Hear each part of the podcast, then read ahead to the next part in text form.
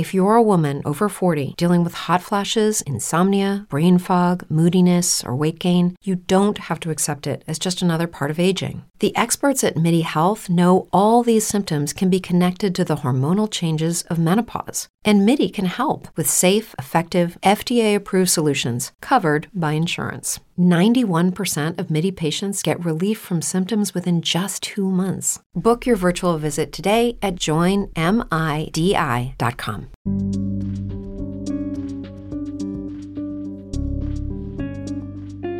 Hello, welcome to Monster Legends Podcast, and hope you had a great um, weekend. This is Monster Legends of Montana with special guest Todd Sullivan. How are you doing? I'm good. How are you doing tonight? I'm doing great. So you been up to? Uh, nothing much. Uh, you know, it's been kind of slow here. I'm in Taipei, Taiwan, but it's Saturday, so Saturdays, like everywhere else in the world, tend to be pretty slow. So it's just been like a quiet Sunday day. That's great. Uh, I've been hanging out with my girlfriend all weekend. That's all I've been doing. Oh, So you do, what do you do in Taipei? Uh, I teach English here. Uh, I've been teaching here for the past uh, six, seven months. But I teach English in Asia, so I was in uh, South Korea for 10 years. Uh, and then I went home for maybe two or three months, and then I came out here to Taipei. How'd you get to teaching in Taipei? In Asia, in Korea?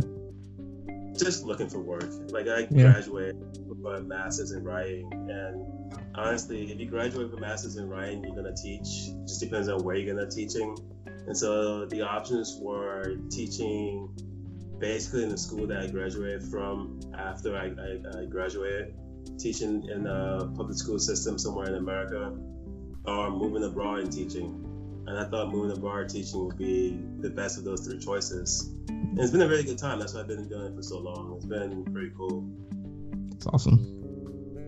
Oh, what got you to like be uh want to be a writer, and learn to write? So, uh, you know, it's it's it's just something you you know as a kid you try different things and Mhm. writing was a thing that seemed to that people thought I did well.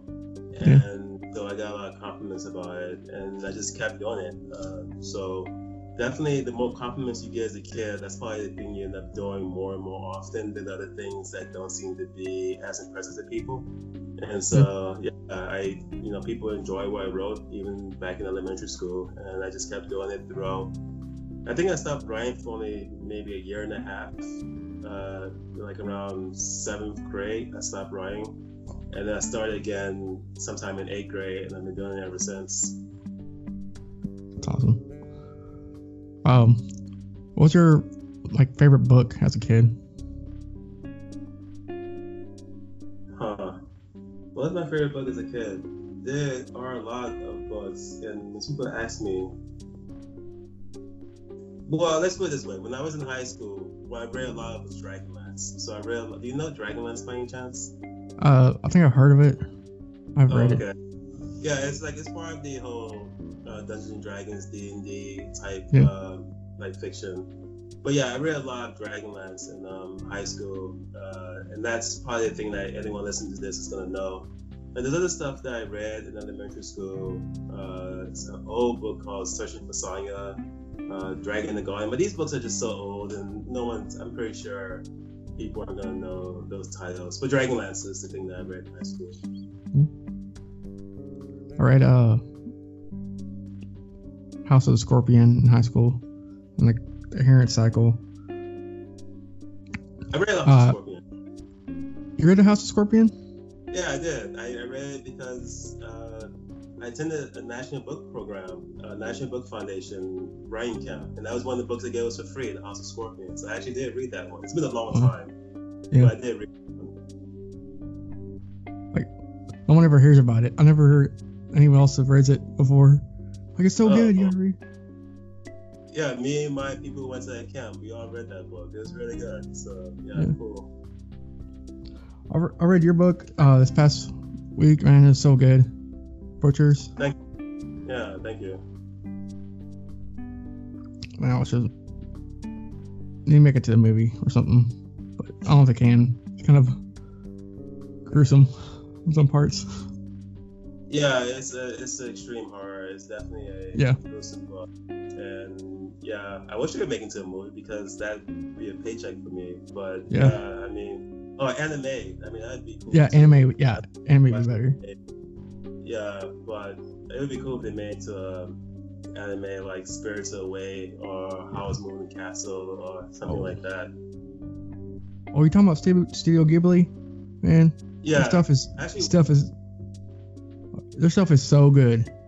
All of their stuff. yeah, I actually went there in in, Oh. um, in Japan, Tokyo. What was that like? That's, that was so awesome. It was. It was really cool. Uh, we went there. I think we were. It was far from where we were staying. It wasn't close, and yeah, it was just like a bit of a smaller building. Like you know, it's, it's Japan, it's Asia. Things aren't, don't tend to be really big um, uh, in Asia. So kind of a smaller building, uh, a bit nondescript, but it was a really cool experience. They had the a lot of the original drawings uh, throughout the building, and you can watch. It was actually the first place I ever saw uh, my neighbor Totoro. Do you Yeah. know that? one? Yeah. Yeah, first time I saw that movie. As we only saw a bit of it, but oh, um, it was really cool. Actually, I I really really love Japan and Tokyo. I want to live there at some point. This is like 11 years ago. I still haven't made it back there to live, but yeah, I really enjoy. Have you been to uh, Japan? Uh, not yet. I want to. Okay. Oh. How's like how's the like that's the culture there and the people? Well, that's my first experience in Asia, so I was blown away by it. By it. I was like, I, I mean, that's one of my best experiences. I was only there for it was like a three week class I took there, Yeah. and just everything about it. Uh, the the airport, coming from the airport to where we were staying at this youth hostel, the vending machines, the people, the traffic. You know, in Japan they do it on the other side of the street, and this everything about it was the there's just really big crows there. The the sounds. It was. It, it really is like stepping into uh, anime actually, and yeah, it's just a very. If you're into anime, if you're into Asian culture, then I think Japan is definitely a place you should visit. There's a lot of. It's just a really fantastic. It's a really fantastic experience for me. I guess you can say like anime is really good at like capturing that culture and stuff like that, right? Right, it is. It is actually really good. Um, yeah, you know when you're in Japan, there- there's like a like a street of Dragon Ball Z. They're like they're playing on the, on the televisions, and then there are just all these Japanese people are just standing outside on the sidewalk watching Dragon Ball, and Dragon Yeah. Ball Z, and it's it really is. It's, it's a very unique. Like I've been to, I haven't been to like a lot of places, but I've been to a few places. And Japan is probably the top of my list of just really cool places to to be, to go, to visit. Uh, what was it like living in Korea? It was cool. I was there for ten years, so I mean, you know, you don't do anything. Well, hopefully, you don't do anything for ten years you don't enjoy. But Yeah. I lived all over Korea. Like I started in a small little island called Jeju, and and well, anyway, I started in a small island called Jeju, and then I went from there up to Seoul, which is the the big capital city. Yeah. And I lived all in between, and all my writing uh, took place in Korea so far. Like everything I've done and published. So Korea had a lot of stuff in it that I guess uh, seeded my imagination. Uh, made me uh, because I didn't get anything published actually until I moved to Korea, and then after I moved to Korea for like five years, everything I submitted was accepted. So Korea has been was very good for me actually That's as a writer. So that's really cool. Yeah, Uh, is a- there- oh. Sorry. Uh, um, is there anything from like um, living in Korea that like you put into your books somehow? Yeah, definitely. Yeah. Uh, Like um, mo- oh, uh, like something that inspired you, like just living there. Yeah, you know, working there, like butchers, is is kind of about uh, work and a very difficult job. That's what the the characters have. They employ because they are called employees in the book, and they just have a very difficult job. But you know, again, I lived there for ten years, so I did enjoy Korea. But definitely working there was um, it, they had its tough moments because it's just like a cultural thing going on, and you know, in Korea, they are very big on hierarchy. So there's like somebody at the top, and then there's someone beneath that person, beneath that person, and you're like closer to the bottom. You have like no real authority, and so it's just they're very big on on, on, on hierarchy, and the person at the top being the one making decisions, and everyone else just kind of follows. And that that's kind of uh, it can be kind of rigid and honestly not fun. So a lot of um, butchers is about these people working in this corporation and having to follow these rules that seem abusive, uh, definitely for them. But it's just like scaled up a lot. Yeah.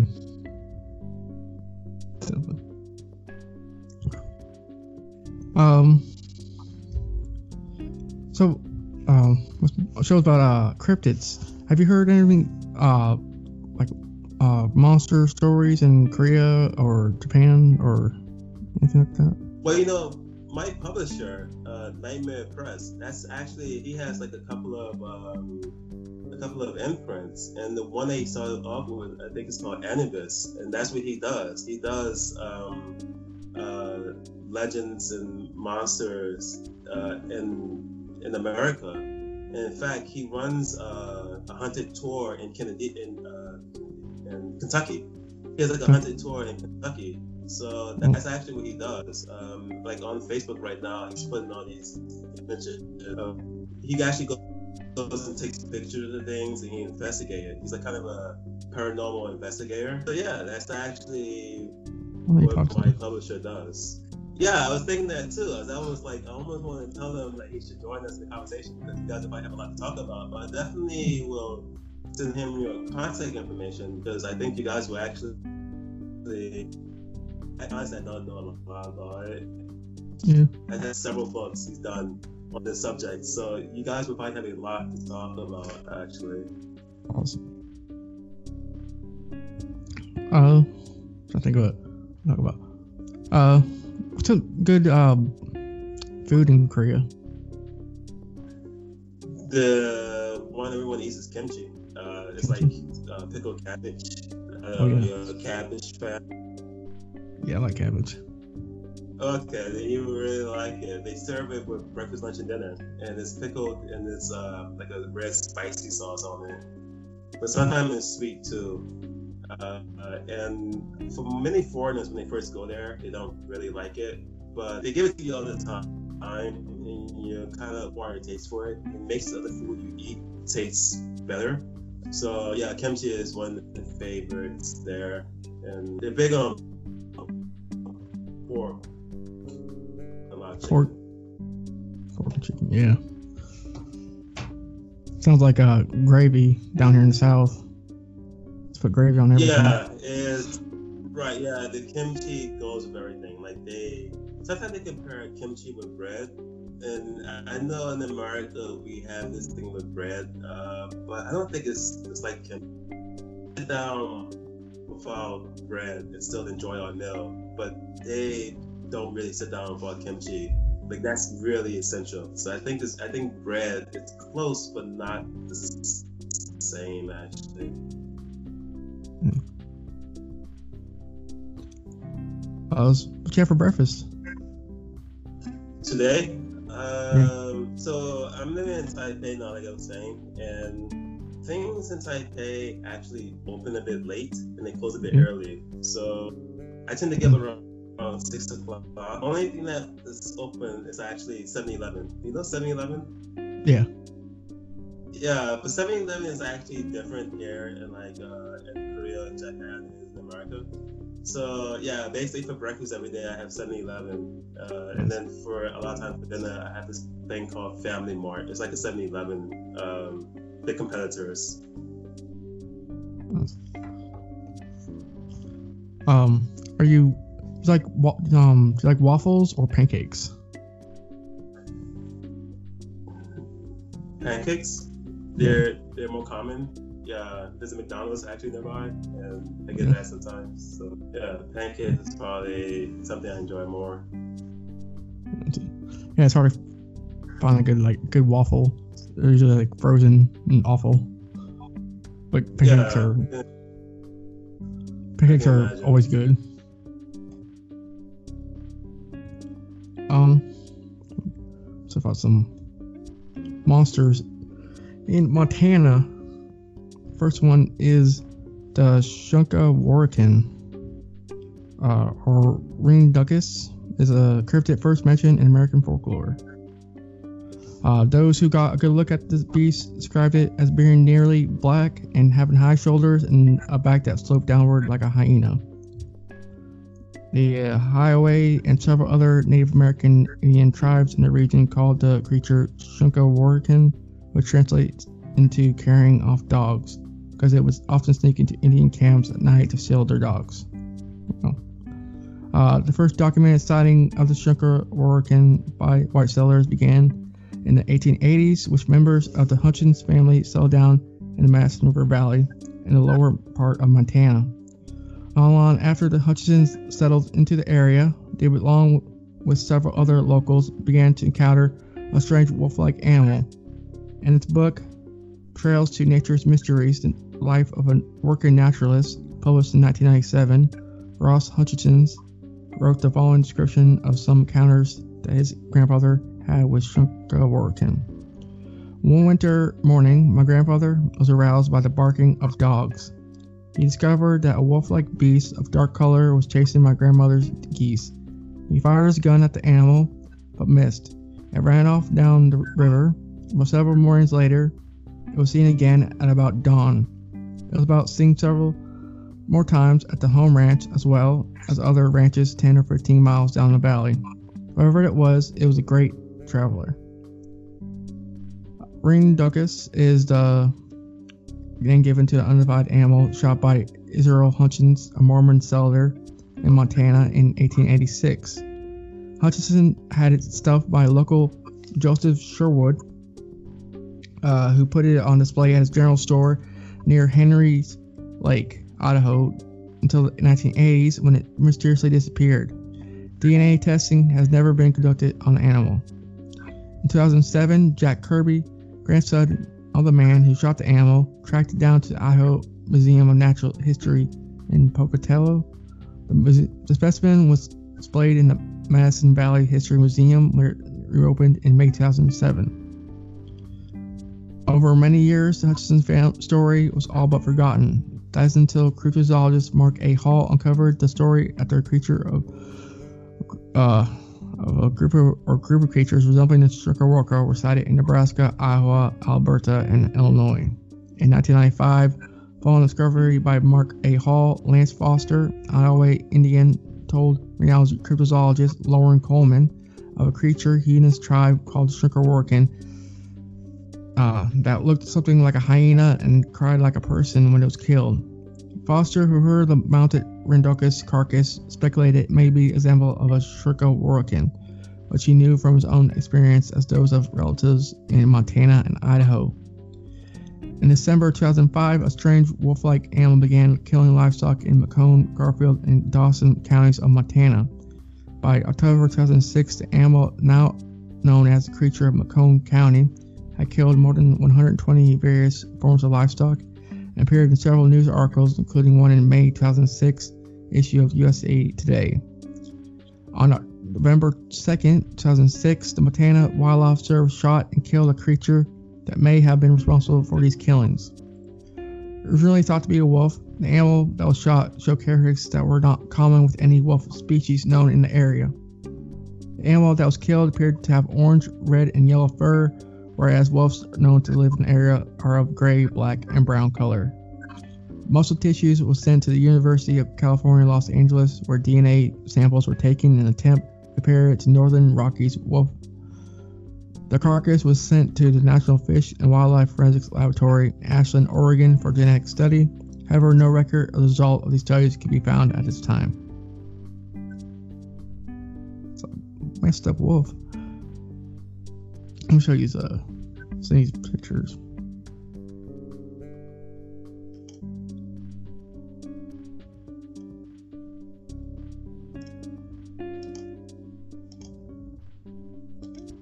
So what are your thoughts on that? No, it reminds me of actually wrote a story uh, like two years ago, shape-shifting increases of the thousand year and it's about uh, these tigers in South Korea that can transform. We all know real life can suck sometimes, and your boss accidentally seeing you in your underpants on Zoom last week doesn't help any. That's why reluctantly codependent sisters, the Shira and Rashalia, keep you enthralled and in stitches every week with their podcast, Legendary Africa. Every Monday and Friday, we take you on a journey of mythical lands, magical objects, and monstrous creatures, both ancient and modern. Find Legendary Africa on Apple Podcasts, Spotify, Google Podcasts, and wherever you feed your ears. And remember, stay safe, stay sexy, and stay legendary. Uh but yeah, that's what I was thinking when I was hearing that. Uh, you know, stuff like that is like really cool to to kind of you know help you write, help you. For me as a writer, help me write actually when I hear stuff like that. You know, tigers are really big in, in Korea, and there's a lot of mythology surrounding it. Um, I get I'll be I'm really interested in getting to like different countries and learn like their folklore about monsters. I'm getting forward. I'm really forward to looking to doing that.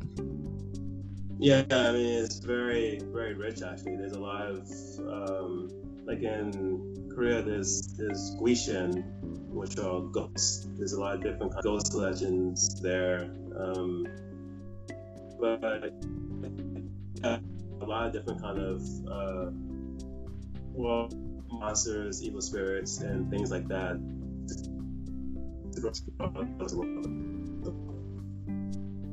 You make it. I hope you make it uh, to all the different countries. I mean, I guess I have uh, virus thing, um, but yeah, we'll investigate those things. Thank you. Uh, um, a Montana monster. It looks like a man and eats bears and sheep. Some of the old time hunters and Indian fighters who are still holding out in the city should endeavor to find a wide eyed individual who came in from the mountains this morning.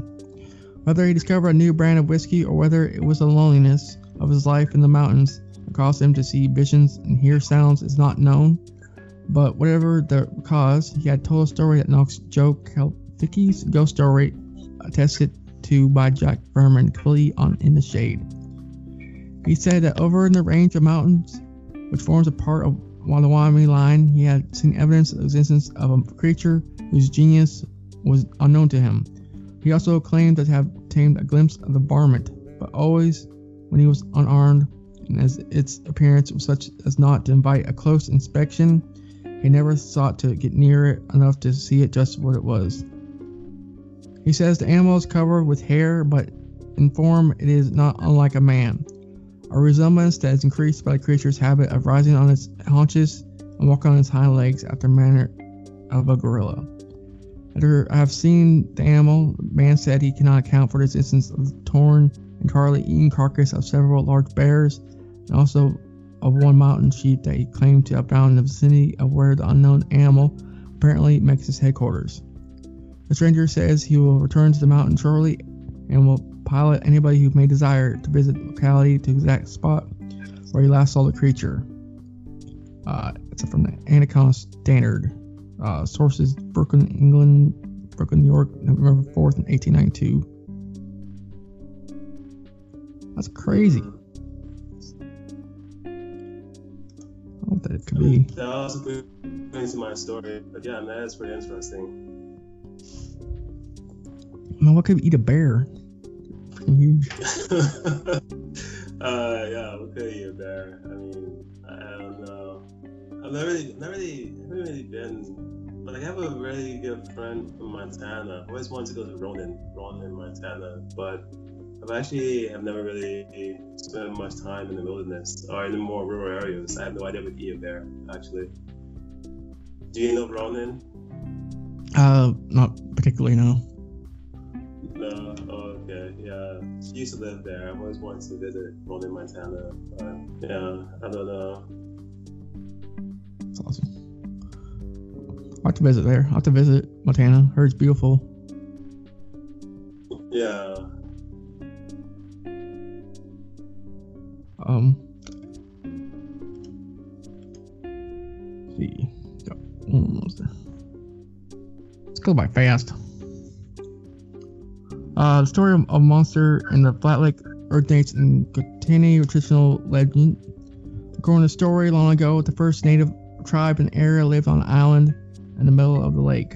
One winter, while tossing, while crossing the frozen lake to move camp, two girls saw antlers approximately two feet and links protruding through the frozen ice. Thinking the antlers belonged to some animal, the girls decided to jump, chop them off, and take them. They used sharp-edged rocks to cut through the ice, and when the antlers suddenly started shaking, the ice around them split open, and the head of a monster appeared through the ice, shaking its giant antlers. The girls used their special powers to transform into a ball and a buckskin target to escape the monster. But half of the tribe drowned in the lake, which is said to be the reason why there are so few Kootenai people. The narrative holds that the new Kootenai never strayed far from the lake shore after that, white settlers later reported occasionally seeing the monster. Uh, according to Tower newspaper editor Paul Fugleberg, okay, uh, local tales of the Flathead Lake monster go back from more than 100 years. It was supposedly first reported in 1889 by Captain James C. Kerr of the Lakes steamboat U.S. Grant, who claimed that he and his 100 passengers saw an unusually large whale-like object in the water. According to the story, one of the passengers on the steamer shot at the creature and sent it diving for safety. Safety. Uh, Fugleberg notes that the local residents have named the purple lake monster Flessie, inspired by Lake Nos Nessie.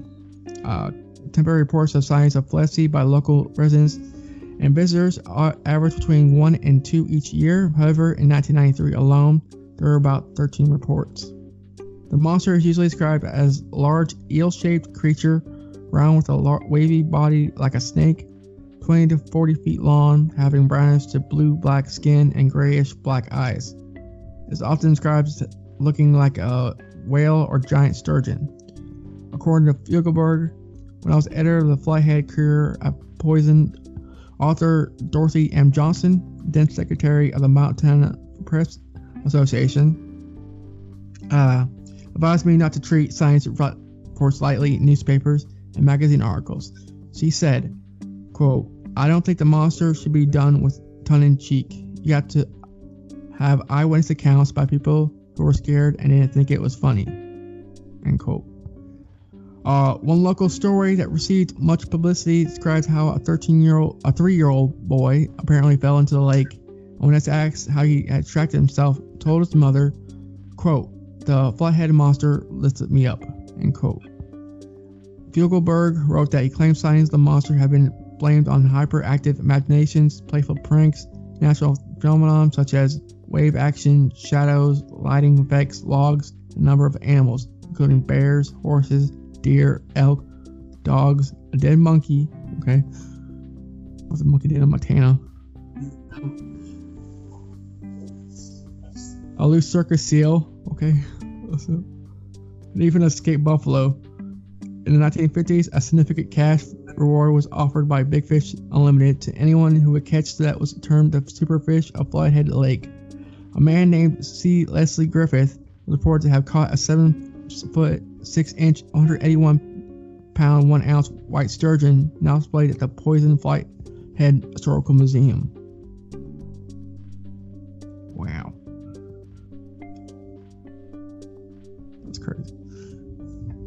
Yep. Yeah, it's Uh, visceral. I'm sorry, go ahead. uh, go ahead. No, it's all pretty visceral. Uh, I mean, it's called Monster, yeah, but yeah, it's very visceral. A bunch of type terri- quite terrifying incidents that have happened, actually.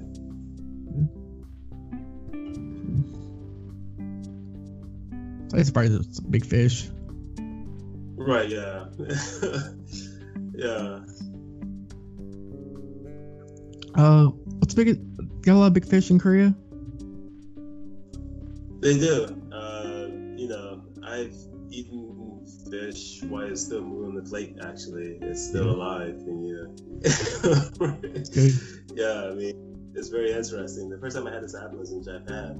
And anyway, there are a lot of big fish. That's, that's, that was a question. But, you know, the, the waiter, it was me and my two friends, and he brings out this fish. And we're like, we, we have been drinking a little bit. And I swear I, I saw it move a little bit. And I thought, no, it can't move.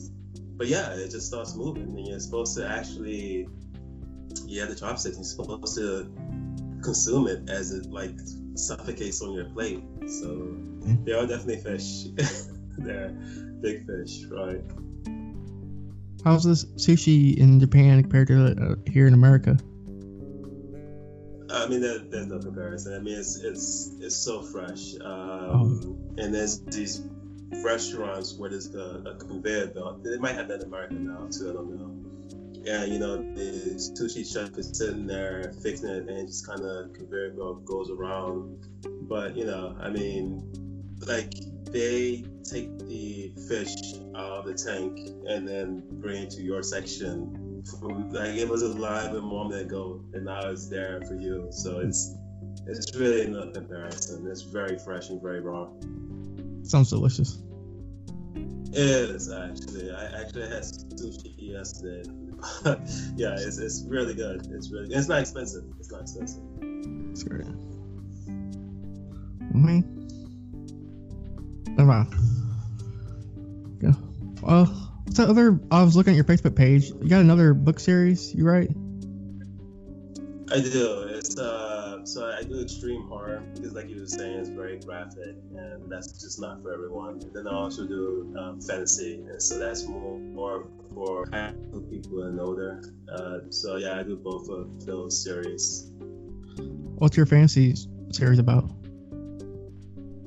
Uh, uh, it's it's really about uh, people who are chasing some kind of big dream. Like I say, they are, but it can really be any kind of really big dream that only a small percentage of people ever get, and and whether or not how, how most people actually fell along the way, and like only a very small number of people actually make it. So it's a quest fantasy, because that's in my mind. It's basically what quests are. It's these group of people who are chasing some big thing but the it's a it's kind of a metaphor for art, basically trying to become successful successful artist.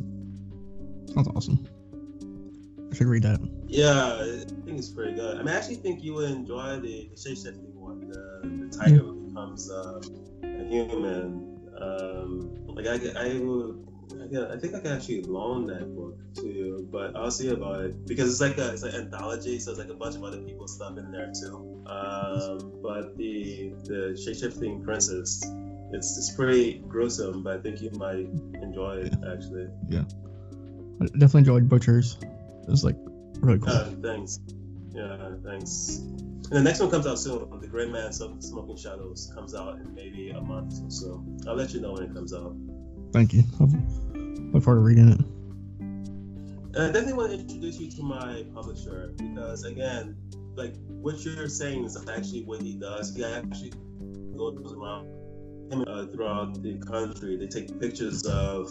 Uh, they, they go to places where there are legends of monsters or haunted houses or ghosts. And they take pictures of it and they write about it. And I just think you guys would really have so much to talk about. Like I, I don't know that much about this stuff, but he that's literally what he does. So I'm definitely gonna get you in contact with him, and I hope you could, you guys can have a really good conversation. Actually, Uh, yeah, definitely. I did, yeah, email me or message me. Oh, since we're done, actually, since we're done, I'll send him. I mean, he's right in Kentucky, so you guys are in the yeah. same time zone. Not yeah. like me. Yeah. It should be. Like, well, I don't know how to end this. Um, thank you for uh, coming on the show. Well, where can people find you and your books? Uh, Facebook, Sullivan, Amazon. Uh, Amazon is the easiest way. Uh, the horror novella is called Butchers. The second one, Gray Man Smoking Shadows. The fantasy one is Hollow Man. And the second one is There Will Be One, which comes out May 1st. So in about two weeks. Uh, I'm on Instagram. I'm on Twitter a lot too. Awesome. Are you like doing any like book tours or anything like that? No, I mean I'm here in Taiwan, so Yeah. no, it's literally not possible. But I do do a lot of podcasts. Like I'm actually, I want to thank you for having me. I mean, yeah. Uh, I do a lot of podcasts, and it's always great to talk to people. Like, you know, talk to someone in Australia, UK, Canada, and you know, you talk to people all over. So it's a really good experience and a really good way to promote yourself. Well, I'm glad I, had, I got a you messaged me and showed me that book because it was an awesome book. I'm really glad you came on. You're an awesome guest. Mm, thank- Thanks, thanks so much. Um, you should come back on again and talk about the will. second book. Talk about I your second book in with my, series. my publisher. I don't know. Can you do three people, or can you do more than one person on Skype? Is it only a two-person minimum? I think it's. I think you do more people. I think you can. All right. So again, I'm gonna contact my publisher, and then uh, hopefully you guys will talk, and then we'll go from there. All right. Thank you. Okay. Bye bye. Bye bye.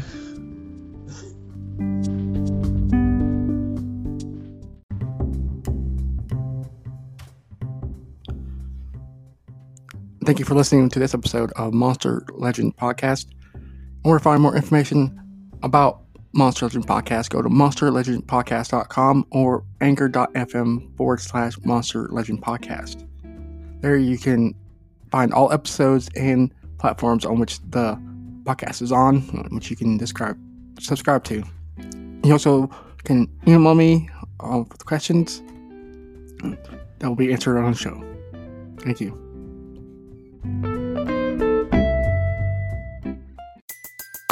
Everybody in your crew identifies as either Big Mac Burger, McNuggets, or McCrispy Sandwich. But you're the filet fish Sandwich all day. That crispy fish, that savory tartar sauce, that melty cheese, that pillowy bun. Yeah, you get it. Every time. And if you love the Filet-O-Fish, right now you can catch two of the classics you love for just $6. Limited time only. Price and participation may vary. Cannot be combined with any other offer. Single item at regular price. Ba-da-ba-ba-ba.